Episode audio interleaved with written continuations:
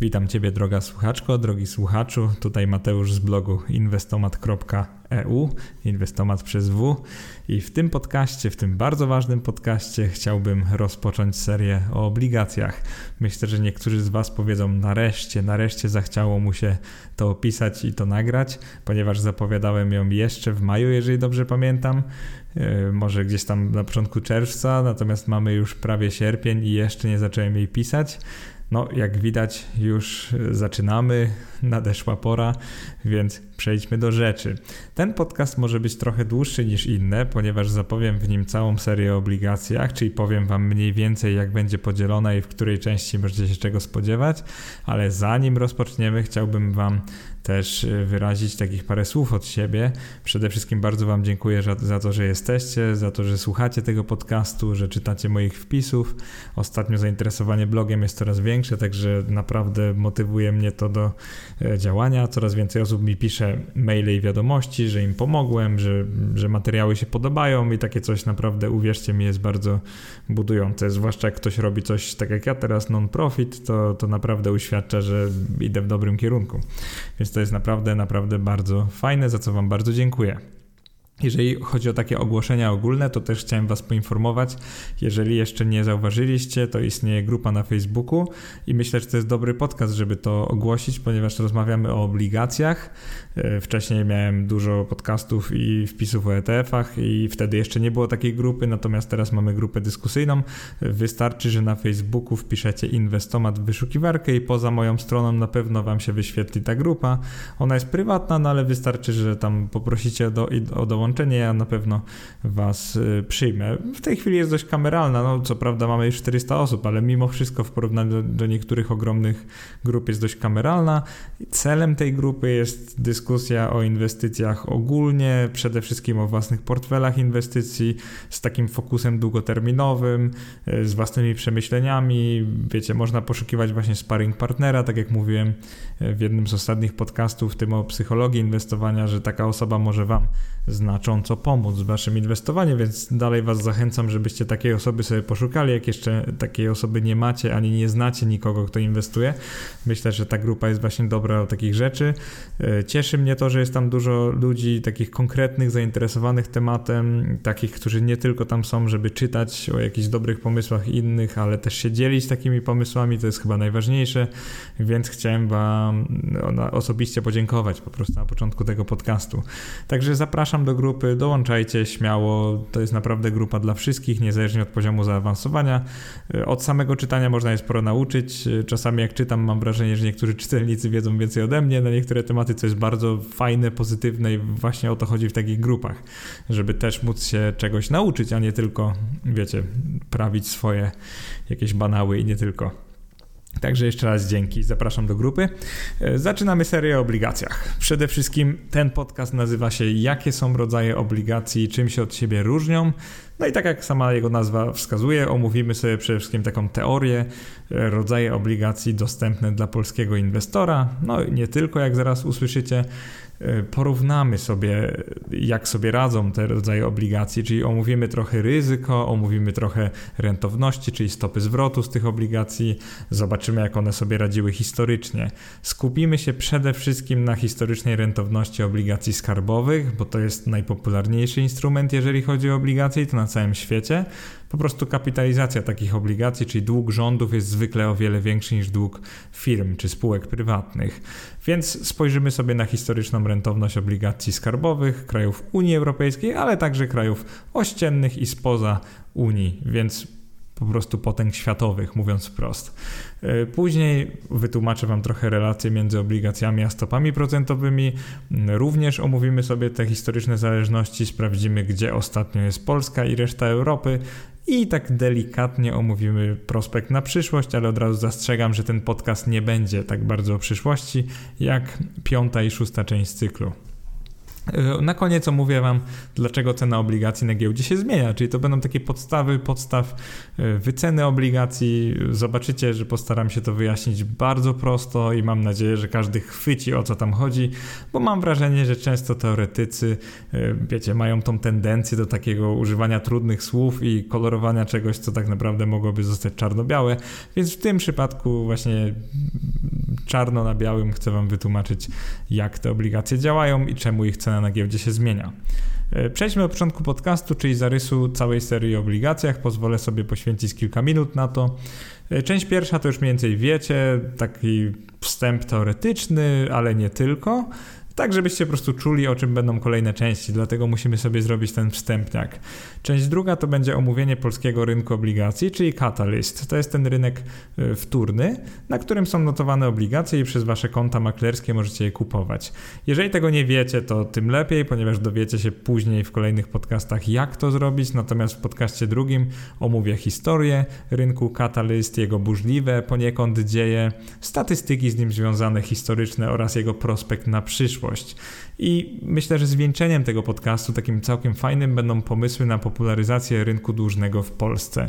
Dlaczego w ogóle taki rynek popularyzować i czy on zasługuje na popularyzację, to jest może trochę inna sprawa, ale powiem Wam szczerze, że no, ja inwestuję od dobrych paru lat, nie wiem, chyba od 2014 w polskie obligacje korporacyjne i nie narzekam. Oczywiście są ludzie, którzy się na tym nacięli, ale mam takie kilka zasad, które pozwalają mi przetrwać i nie inwestować w najbardziej ryzykowne emisje, o czym też powiem.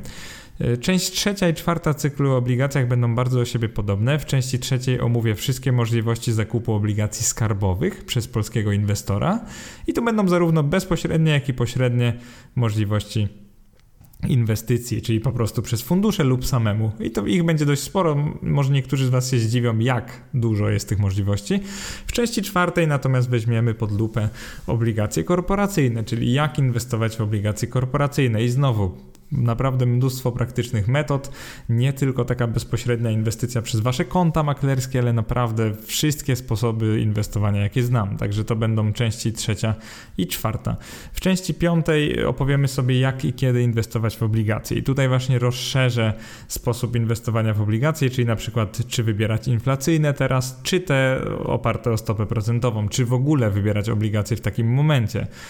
Powiem Wam też, dlaczego są tak mało popularne, to można zobaczyć nawet bardzo łatwo, jak sobie sprawdzicie obroty ETF-ów i zobaczycie, jakie są obroty na ETF-ach akcyjnych, a jakie na obligacyjnych, to dojdziecie do wniosku, że obligacji ostatnio nie chce kupić nikt. No i w pewnym sensie nie ma się co dziwić. Także w części piątej, jak sobie radzić z niskimi stopami procentowymi, czym ewentualnie zastąpić obligacje, jak już je mamy w portfelu, to jak równoważyć pozycje i tym podobne. W części szóstej natomiast, na którą pewnie wielu z Was czekało, ona się będzie nazywać ciemna strona obligacji, czyli spekulowanie na obligacjach skarbowych i korporacyjnych. Opowiem Wam o kilku metodach właśnie spekulacji na obligacjach, o przykładach z mojego własnego życia. Tego nie ma może aż tak dużo, jak się niektórzy z Was spodziewają, ale jednak miałem kilka takich dobrych, powiedzmy, trade'ów i dobrego nosa, gdzie wyczułem, że jest coś jest jakąś okazją. Pokażę Wam to na wykresach, pokażę Wam to bardzo praktycznie i wyjaśnię, dlaczego robiłem tak, a nie inaczej. Czyli zobaczycie, że w ogóle da się na obligacjach również spekulować. No i to by było na tyle. Części zapowiadam 6, prawdopodobnie będzie ich 6, nie spodziewam się 7 lub 8, natomiast jeżeli będziecie mieli ciekawe pytania lub pomysły w komentarzach albo wyślecie mi maila, to oczywiście zastrzegam taką możliwość, że albo rozszerzę tę serię, albo napiszę po prostu później luźny wpis na temat, o którym chcielibyście poczytać lub nagram podcast, tak jak teraz. Zaczynamy teraz ten podcast od takiego rozdziału, jakie rodzaje obligacji można kupić w Polsce. No i to jest bardzo istotne. Podejrzewam, że większość osób słyszało o obligacjach skarbowych oraz korporacyjnych, natomiast mamy jeszcze 3 rodzaje obligacji. Zacznę właśnie od tych najbardziej bezpiecznych. Są to obligacje skarbowe. Można je w Polsce kupić na kilka sposobów i teraz ile one średnio dawały stopy zwrotu, co może być dla Was ciekawe, około 1 punktu procentowego ponad stopę procentową. Czyli w zeszłym roku było to jakieś 2,6% średnio, w tym roku to już jest jakieś 1,2%. Oczywiście zależy, które wybierzecie serię. Następnymi obligacjami, powiedziałbym, że równie bezpiecznymi, może trochę mniej, są obligacje komunalne. W tym przypadku komuna, nie ma to żadnego związku z komunizmem. Chodzi tutaj o to, że to są obligacje miast, województw i gmin, czyli po prostu obligacje mniejszych jednostek terytorialnych. One płacą nieco więcej niż obligacje Skarbu Państwa, powiedziałbym, że 1,15 punktu procentowego ponad WIBOR. One są dla każdego, natomiast jak sami usłyszycie w drugiej części podcastu, nie jest łatwo je kupić, więc nie będę wam ściemniał, że są dla każdego, natomiast ryzykiem są dla każdego, bo nie są aż tak ryzykowne. Jeżeli chodzi o obligacje korporacyjne, one posiadają tak naprawdę 3 rodzaje. I pierwszym rodzajem to są te czyste obligacje korporacyjne. One w zeszłym roku płaciły około 2,4 punktu procentowego ponad WIBOR. One są głównie dla doświadczonych inwestorów i kupowanie ich polega na pożyczaniu pieniędzy firmom. Zwykle to są spółki z GPW, ale nie zawsze. To mogą być też firmy prywatne, które nie są notowane na giełdzie, natomiast w momencie jak emitują obligacje, muszą oczywiście upublicznić swoje wyniki finansowe, bo inaczej nie byłoby to dla nich możliwe. Takim trochę bardziej ryzykownym rodzajem obligacji korporacyjnych będą obligacje spółdzielcze. Spółdzielcze, czyli banków spółdzielczych w Polsce. Tych banków i kas jest dość sporo, więc takich emisji jest równie dużo. Te obligacje płaciły historycznie jakieś 3,5-3,6 punktu procentowego ponad WIBOR. One są zdecydowanie dla doświadczonych inwestorów, bo jak wiecie, było wiele afer związanych z bankami spółdzielczymi. Pieniądze często były z nich wyprowadzane, one upadały, więc tak nie kojarzą się najlepiej. Natomiast warto dla was wiedzieć, że da się w nie zainwestować na Catalyście, że jest taka możliwość. No i ostatnim przykładem są obligacje, są listy zastawne. Chodzi tutaj o listy zastawne na hipoteki, czyli one są zabezpieczone często hipotekami. Jest to bardzo bezpieczny rodzaj obligacji, no ale to są obligacje korporacyjne dalej, bo są emitowane przez tak zwane banki hipoteczne. Płacą one bardzo mały procent, bo to jest pół punktu procentowego ponad WIBOR, więc jak sobie możecie policzyć, w tej chwili to jest prawie nic. No i te 5 rodzajów składa się na taki pełen obrazek dostępności obligacji korporacyjnych w Polsce. No i podkreślam w Polsce, ale jakbyście się rozejrzeli po świecie, zobaczycie, że w większości krajów ta dostępność obligacji jest bardzo podobna, czyli moglibyście podzielić obligacje na przykład niemieckie na bardzo podobne klasy jak właśnie te polskie. Więc nie ma tu raczej nic takiego stricte związanego z Polską lub polskim inwestorem. Teraz jeżeli chodzi o konkrety, średnia rentowność tych obligacji z zeszłego roku, czyli z 2019. Zanim o tym opowiem, warto by wyjaśnić sobie pojęcie rentowności. Chodzi tu o ten roczny kupon, którego możecie oczekiwać, gdy kupicie dane papiery wartościowe. Czyli po prostu to, jakie odsetki będą rocznie wam brutto płacić dane papiery, dani tak naprawdę emitenci, jako ich obligatariuszom, czyli po prostu posiadaczom ich długu. W przypadku, i teraz zacznijmy od tych najwyżej oprocentowanych i przejdźmy do tych najniżej oprocentowanych na końcu. Mówimy to o zeszłym roku, czyli 2019, w którym to stopa procentowa wynosiła 1,5%, czyli była o 1,4 punktu procentowego wyższa niż teraz, także znacznie wyższa, więc zastrzegam, że to oprocentowanie, o którym będę mówił, to nie jest to, którego możecie oczekiwać w tym roku, tylko to jest gdzieś tam o 1,4 punktu procentowego wyższe. Obligacje spółdzielcze, jak widać, były najbardziej ryzykowne, bo oferowały ponad 5%, to było dokładnie 5,18% brutto rocznie. Trochę, powiedzmy, bezpieczniejsze, niżej oprocentowane były obligacje korporacyjne, które średnio płaciły około 4% brutto rocznie.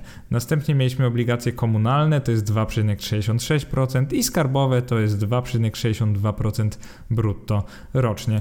I ciekawostka jest dla was, że te dwa rodzaje obligacji pobiły inflację, ponieważ inflacja w zeszłym roku wyniosła ta CPI 2,31%, więc tym 4 rodzajom obligacji udało się pobić inflację, więc nie jest źle na razie. Jeżeli chodzi o listy zastawne, to niestety oferowały one dość mało, bo 2,03%, a więc przegrały one z inflacją. Gdybyście kupili wtedy listy zastawne właśnie denominowane w złotówce, to niestety inflacja by podjadła trochę waszych oszczędności. I teraz co jest tutaj istotne tak naprawdę to to, żeby zbudować w waszych głowach świadomość, że obligacje skarbowe oraz komunalne znacznie różnią się od tych mniej bezpiecznych typów, czyli korporacyjnych i spółdzielczych. Chodzi tutaj o to, że tak naprawdę profil ryzyka danego inwestora jest zupełnie inny. Powiedziałbym, że rzadko kiedy jest tak, że ten sam inwestor może jakby zamiennie inwestować w obligacje skarbowe i korporacyjne. Powiedziałbym, że obligacjami skarbowymi tak naprawdę walczy się z lokatami lub z gotówką, która po prostu leży odłogiem, czyli one są sposobem na przechowywanie gotówki, tak żeby właśnie nie tracić w związku z inflacją. Natomiast obligacje korporacyjne już są bardziej po to, żeby jednak zarobić, ponieść jakieś ryzyko, ale możliwie zarobić trochę powyżej inflacji i Porównałbym to trochę do inwestowania w spółki dywidendowe, które jest jeszcze bardziej ryzykowne. I to już wyjaśnię na koniec tego wpisu, ale zaraz usłyszycie, że jeżeli chodzi o ceny obligacji, to zmieniają się one w dużo mniejszym zakresie, z tą mniejszą rozpiętością niż ceny akcji. I to jest zarówno plus, jak i minus. No bo minus jest taki, że nie mają tego potencjału wzrostowego, czyli posiadając obligacje nie stajecie się posiadaczami części firmy, a więc też jeżeli ta firma będzie rosła jakoś nadwymiar, to też nie będziecie wcale uzyskiwać nie wiadomo jakich stóp zwrotu, bo wtedy jej obligacje wcale nie będą rosły. I zaraz wam to wyjaśnię, może na końcu wpisu. Natomiast plusem jest to, że jeżeli mamy do czynienia może z przyszłym bankrutem, ale takim, który da radę spłacić obligacje, no to akcje mogą lecieć na łeb na szyję, natomiast obligacje będą dalej oscylować wokół tych 100% wartości.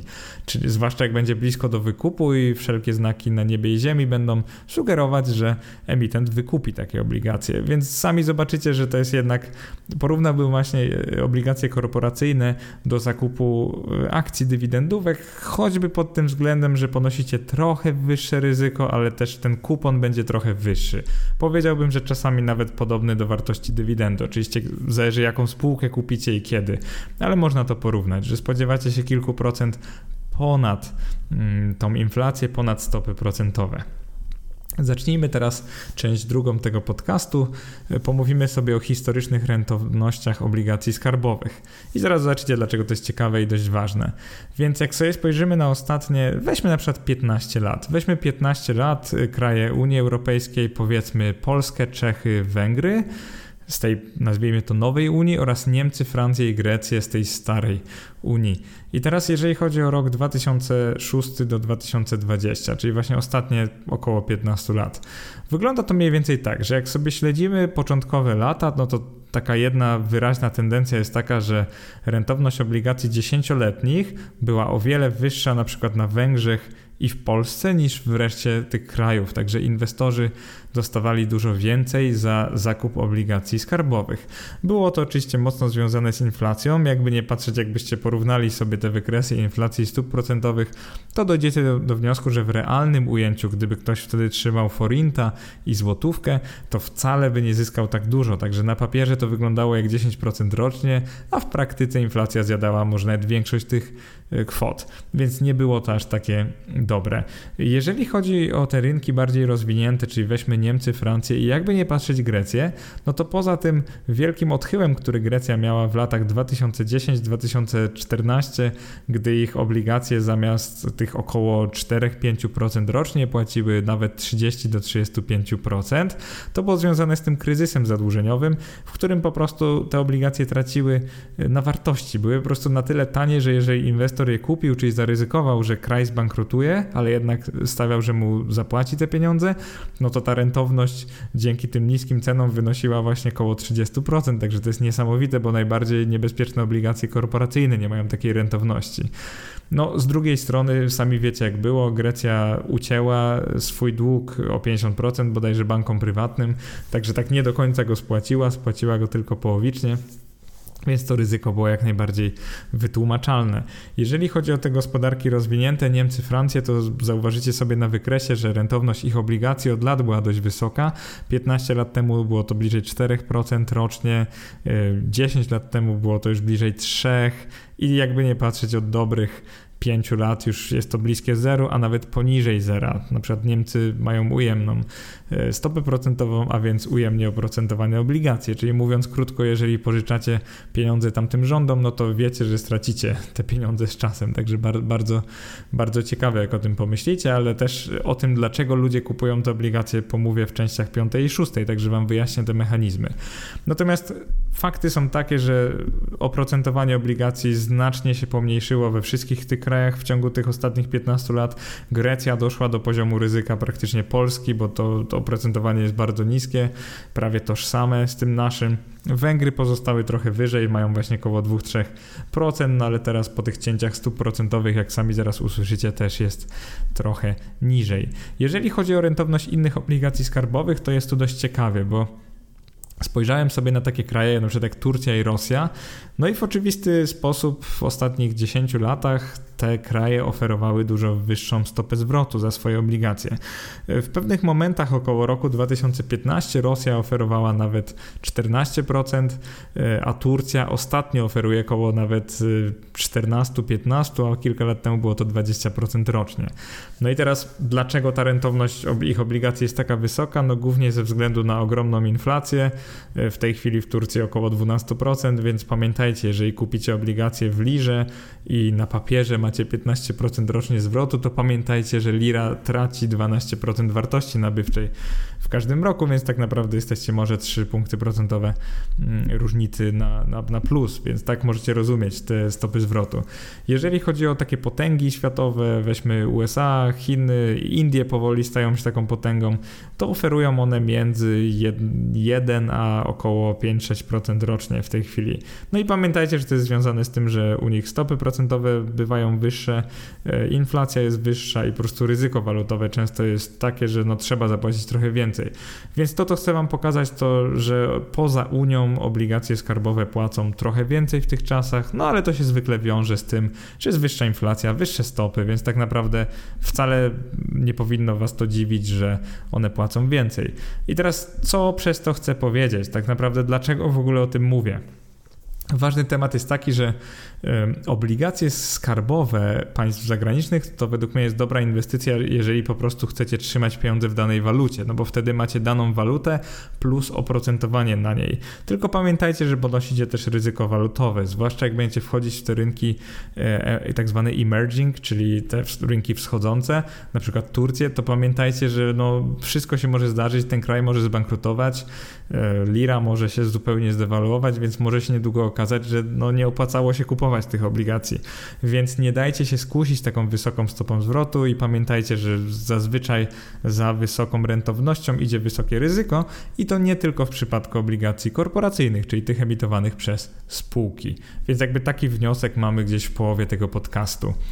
Dobrze, jedziemy dalej. Obligacja, stopy procentowe. No to tutaj oczywiście jest dokładna relacja. Mogliście się o tym przekonać chociażby na przykładzie tych polskich skarbówek i to dość niedawno temu, ponieważ stopy procentowe zostały ścięte przez NBP, jeżeli dobrze pamiętam, 12 albo 15 marca tego roku, możecie to sprawdzić dokładnie, ale to był początek marca, zostały ścięte po raz pierwszy i później zostały ścięte jeszcze raz. I teraz to, co chcę Wam powiedzieć, to to, że emisje obligacji polskich zostały, też ich oprocentowanie zostało obniżone z taką delikatną inercją, czyli opóźnieniem.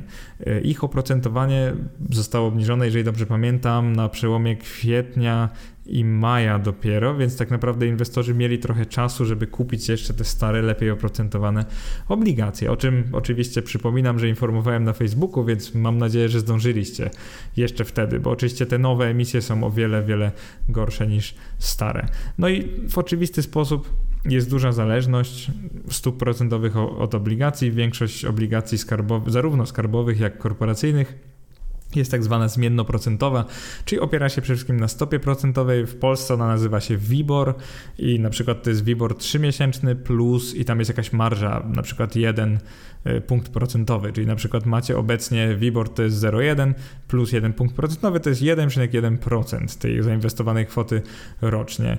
I takie stopy procentowe nazywają się inaczej w każdym kraju, na przykład dla euro to jest Euribor, jak o tym będziecie kiedyś słyszeć, to pamiętajcie, natomiast dla tych londyńskich, dla różnych walut to się nazywa Libor, czyli po prostu na przykład Libor frankowy jest Libor brytyjski, czyli właśnie funtowy, Libor japoński, tam mamy jena, Libor też na USD, czyli dolary amerykańskie.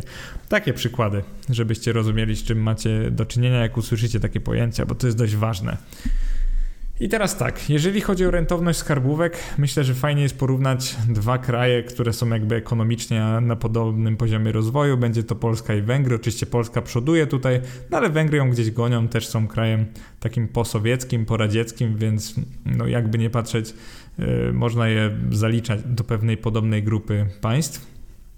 Jeżeli chodzi o Polskę, jak sobie spojrzycie na wykres, we wpisie umieściłem taki fajny wykresik, gdzie macie 15-letnie stopy procentowe, a oprocentowanie obligacji 10-letnich, czyli tam zobaczycie, jak inwestorzy wyceniali te obligacje na rynku wtórnym, no i jak się zmieniało to oprocentowanie obligacji wraz ze zmianą takich oczekiwań, jeżeli chodzi o stopy procentowe. Czyli tam fajnie zobaczycie, że zawsze to jest tak, że najpierw idą stopy i dopiero z czasem zmienia się oprocentowanie skarbówek. A czasami nawet się nie zmienia, co jest w ogóle bardzo ciekawe historycznie, że czasami mieliśmy stopy w wysokości 6%, one spadały 2 punkty procentowe, a rentowność obligacji skarbowych była podobna, czyli inwestorzy wyczuwali duże ryzyko. Natomiast jak się mocno tnie stopy, no to zwykle ta rentowność staje coraz niższa siłą rzeczy. No jakieś takie oczekiwanie, że stopy będą rosły, to wiadomo, że rentowność staje się wyższa. Po prostu ludzie wyprzedają takie emisje w oczekiwaniu na te lepiej oprocentowane emisje skarbówek. Ciekawostką dla Was może być to, że Polska ostatnio ścięła stopy procentowe prawie do zera, czyli mamy je teraz w wysokości 0,1%, natomiast Węgry nie zdecydowały się na tak drastyczny ruch. Węgry zostawiły stopy na poziomie 0,75, bodajże tam około 0,75, więc przepraszam, jeżeli trochę się pomyliłem, ale to jest w każdym razie bliżej 1 niż 0%, natomiast rentowność ich skarbówek związana z forintem jest też trochę wyższa, to idzie jedno za drugim, to jest około 3% teraz, także że akurat Węgrzy mogą spokojnie pokonać inflację, trzymając pieniądze w obligacjach swojego rządu. No my niestety powoli tracimy taką możliwość. W tym roku tak naprawdę obligacje tylko te antyinflacyjne, czyli 4-latki i 10-latki, jeżeli chodzi o zwykłe obligacje oraz te obligacje 500+, czyli te 6-letnie i 12-letnie. To są tak naprawdę jedyne papiery skarbowe, które pozwalają w tym roku przynajmniej ominąć, pokonać inflację. Natomiast te stałoprocentówki, no to nie macie na co liczyć, niestety. Więc będzie bardzo ciężko być oszczędnym, ale trochę chociaż nie spekulować, przynajmniej na giełdach i w ten sposób utrzymać wartość swoich pieniędzy. No to jest niestety taka zła wiadomość dla każdego polskiego inwestora, zwłaszcza tego defensywnego, który preferuje oszczędzanie nad spekulację lub inwestowanie. I ostatnia część tego podcastu, ale bardzo, bardzo istotna, to jest dlaczego cena obligacji się zmienia. I chciałbym Wam to dobrze wytłumaczyć. Wiadomo, że tak, jeżeli chodzi o sam mój głos, może to być trochę trudne, ale postaram się opowiedzieć jak najlepiej potrafię. Mam nadzieję, że mi to wyjdzie. Więc dlaczego cena obligacji się zmienia? Zacznijmy od tego, że nie wszystkie obligacje są w ogóle notowane na giełdzie, więc niektóre emisje obligacji, czyli jak firma lub państwo pożycza pieniądze, nie są notowane na giełdzie. Powiedziałbym, że może nawet większość takich obligacji nie jest notowana na giełdzie.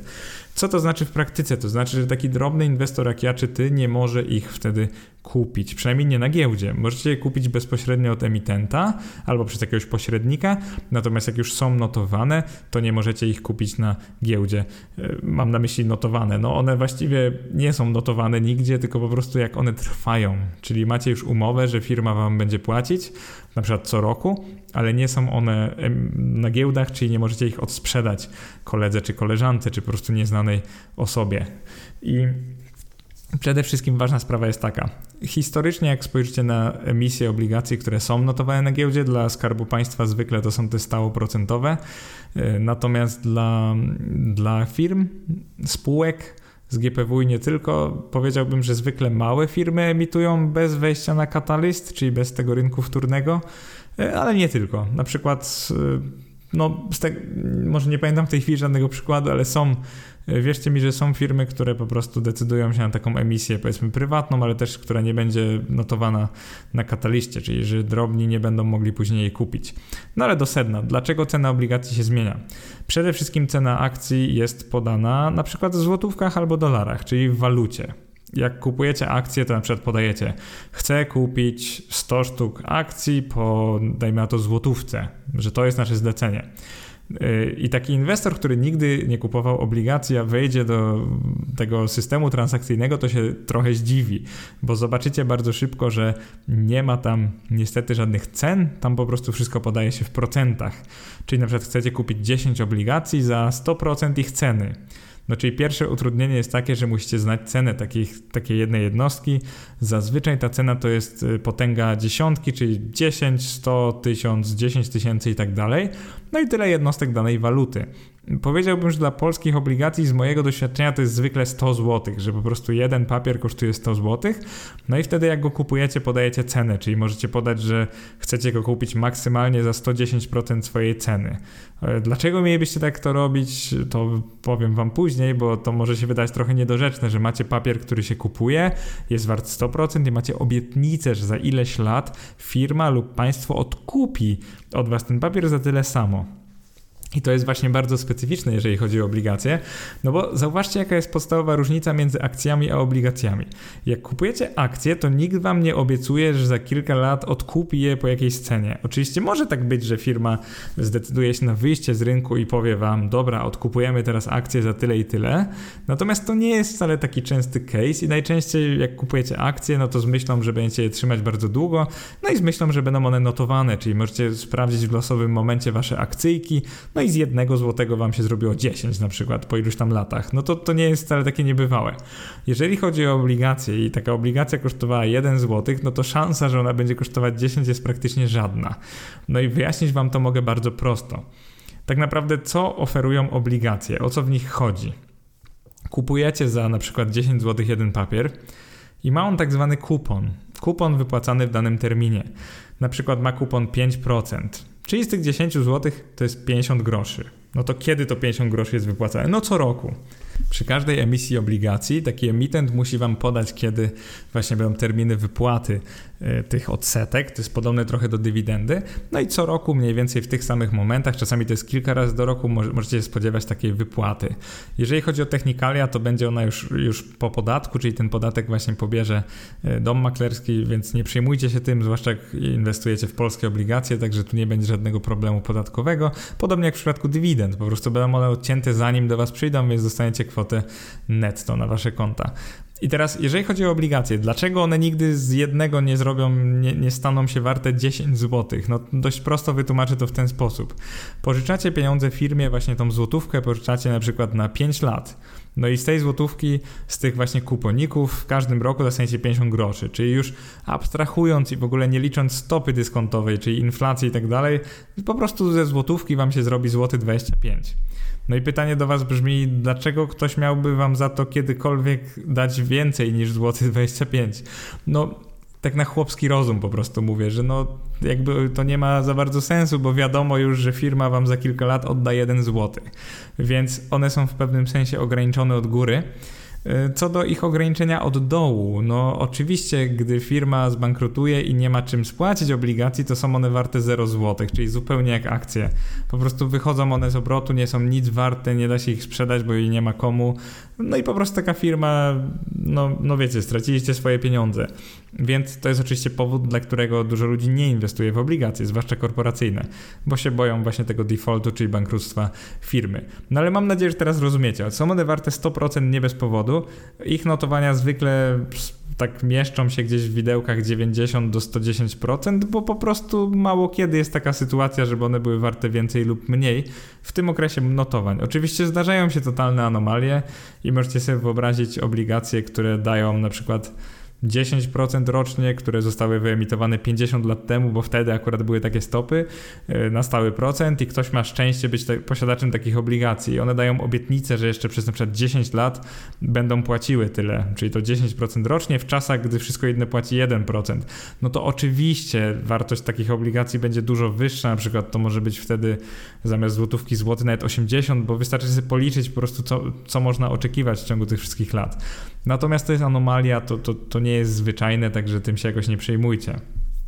Więc jeżeli chodzi o cenę obligacji, dlaczego ona się zmienia? Przede wszystkim to działa tak. Jeżeli posiadacie jakieś obligacje i tak jak wam powiedziałem, na przykład wasze są warte złotówkę i płacą 5%, no to wyobraźcie sobie, że trzymacie je przez rok i w kolejnym roku firma mówi takie coś. Tym razem emitujemy podobne obligacje, tylko będą płacić 10% rocznie.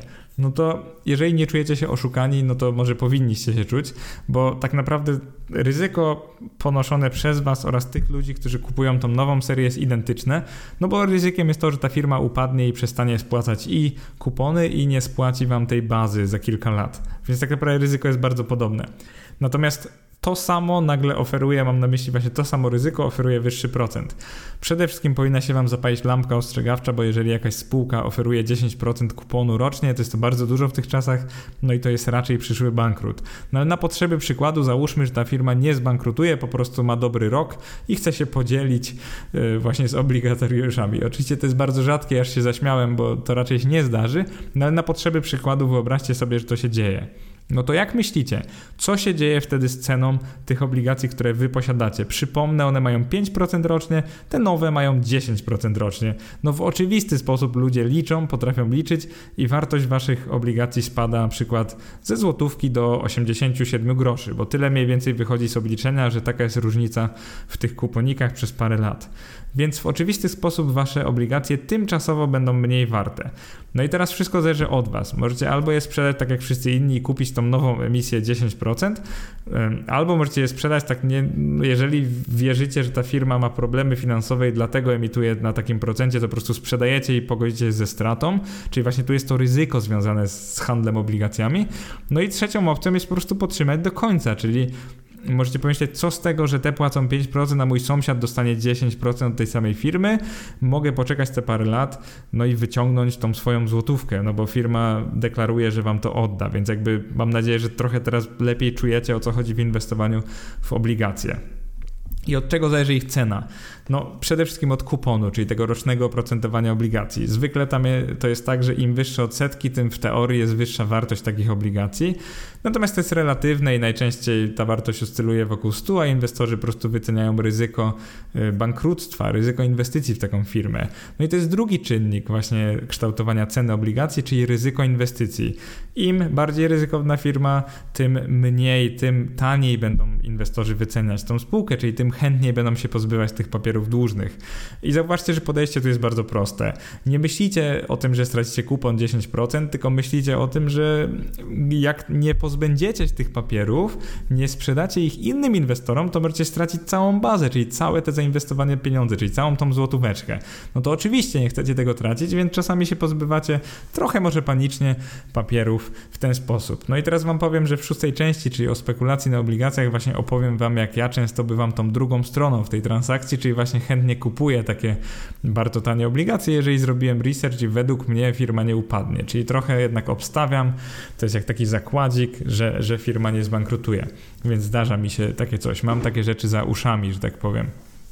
Następnym kryterium tej ceny obligacji to jest oprocentowanie innych serii obligacji tej samej firmy. Tak jak mówiłem, jeżeli Skarb Państwa ma już trwające obligacje o stałym procencie, na przykład w wysokości 5% i nagle emituje 2%, no to jest oczywiste, że te stare nagle stają się więcej warte i dlatego cena tych starych wtedy się zwiększa, więc jak kiedyś zobaczycie, że na giełdzie wasze obligacje są warte nagle 110%, to się nie dziwcie.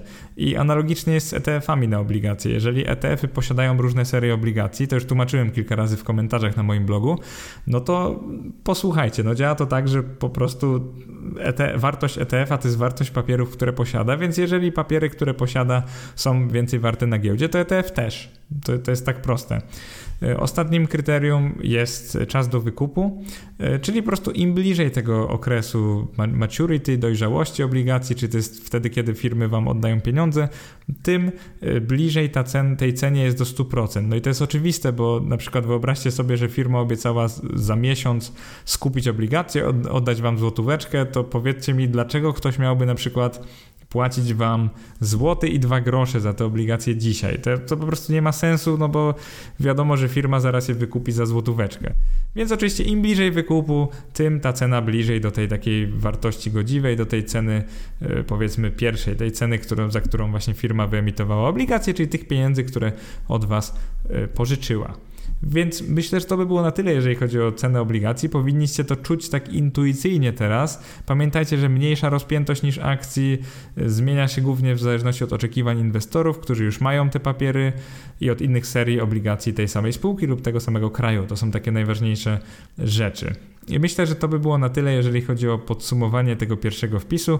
Powinniście właśnie czuć, jakie są rodzaje obligacji. Ja nie wchodziłem celowo w szczegóły, bo chciałem tylko jakby zaszczepić w was te 5 rodzajów. To, że są zależne od stóp procentowych, to, że rentowność różnych krajów jest różna w różnych momentach czasu i że też zależy od ryzyka walutowego, żebyście po prostu pamiętali, że to nie jest tak, że jak Turcja płaci 15%, a Polska na przykład 1%, no to Turcja jest obiektywnie lepszą inwestycją, bo może być wręcz przeciwnie, także nie dajcie się zwariować, nie dajcie się złapać na takie drobne pułapki. Właśnie w tym podcaście chciałbym wam jak najwięcej pomagać, żebyście rozumieli, że ktoś wam powie, że jakieś obligacje danego kraju płacą 12%, to jest to świetna inwestycja, żebyście trochę po prostu uważali, że niekoniecznie, nie zawsze i żebyście właśnie samemu dokonywali pewnych obliczeń, zwłaszcza inflacji oraz stóp procentowych. Więc to było na tyle. W następnej części opowiem wam o rynku obligacji Catalyst, czyli tym polskim rynku obligacji, jego historii i innych ciekawostkach z nim związanych. Dziękuję, że jesteście moimi słuchaczami, że przesłuchaliście do końca. Zapraszam do polubienia fanpage'a na Facebooku, jeżeli jeszcze go nie lubicie. Tak jak mówiłem, jest ta grupa, także dołączcie do niej. Tam sobie chętnie popiszemy, podyskutujemy o inwestowaniu i nie tylko. Bardzo wam dziękuję za to, że jesteście ze mną i trzymajcie się. Na razie, do następnego.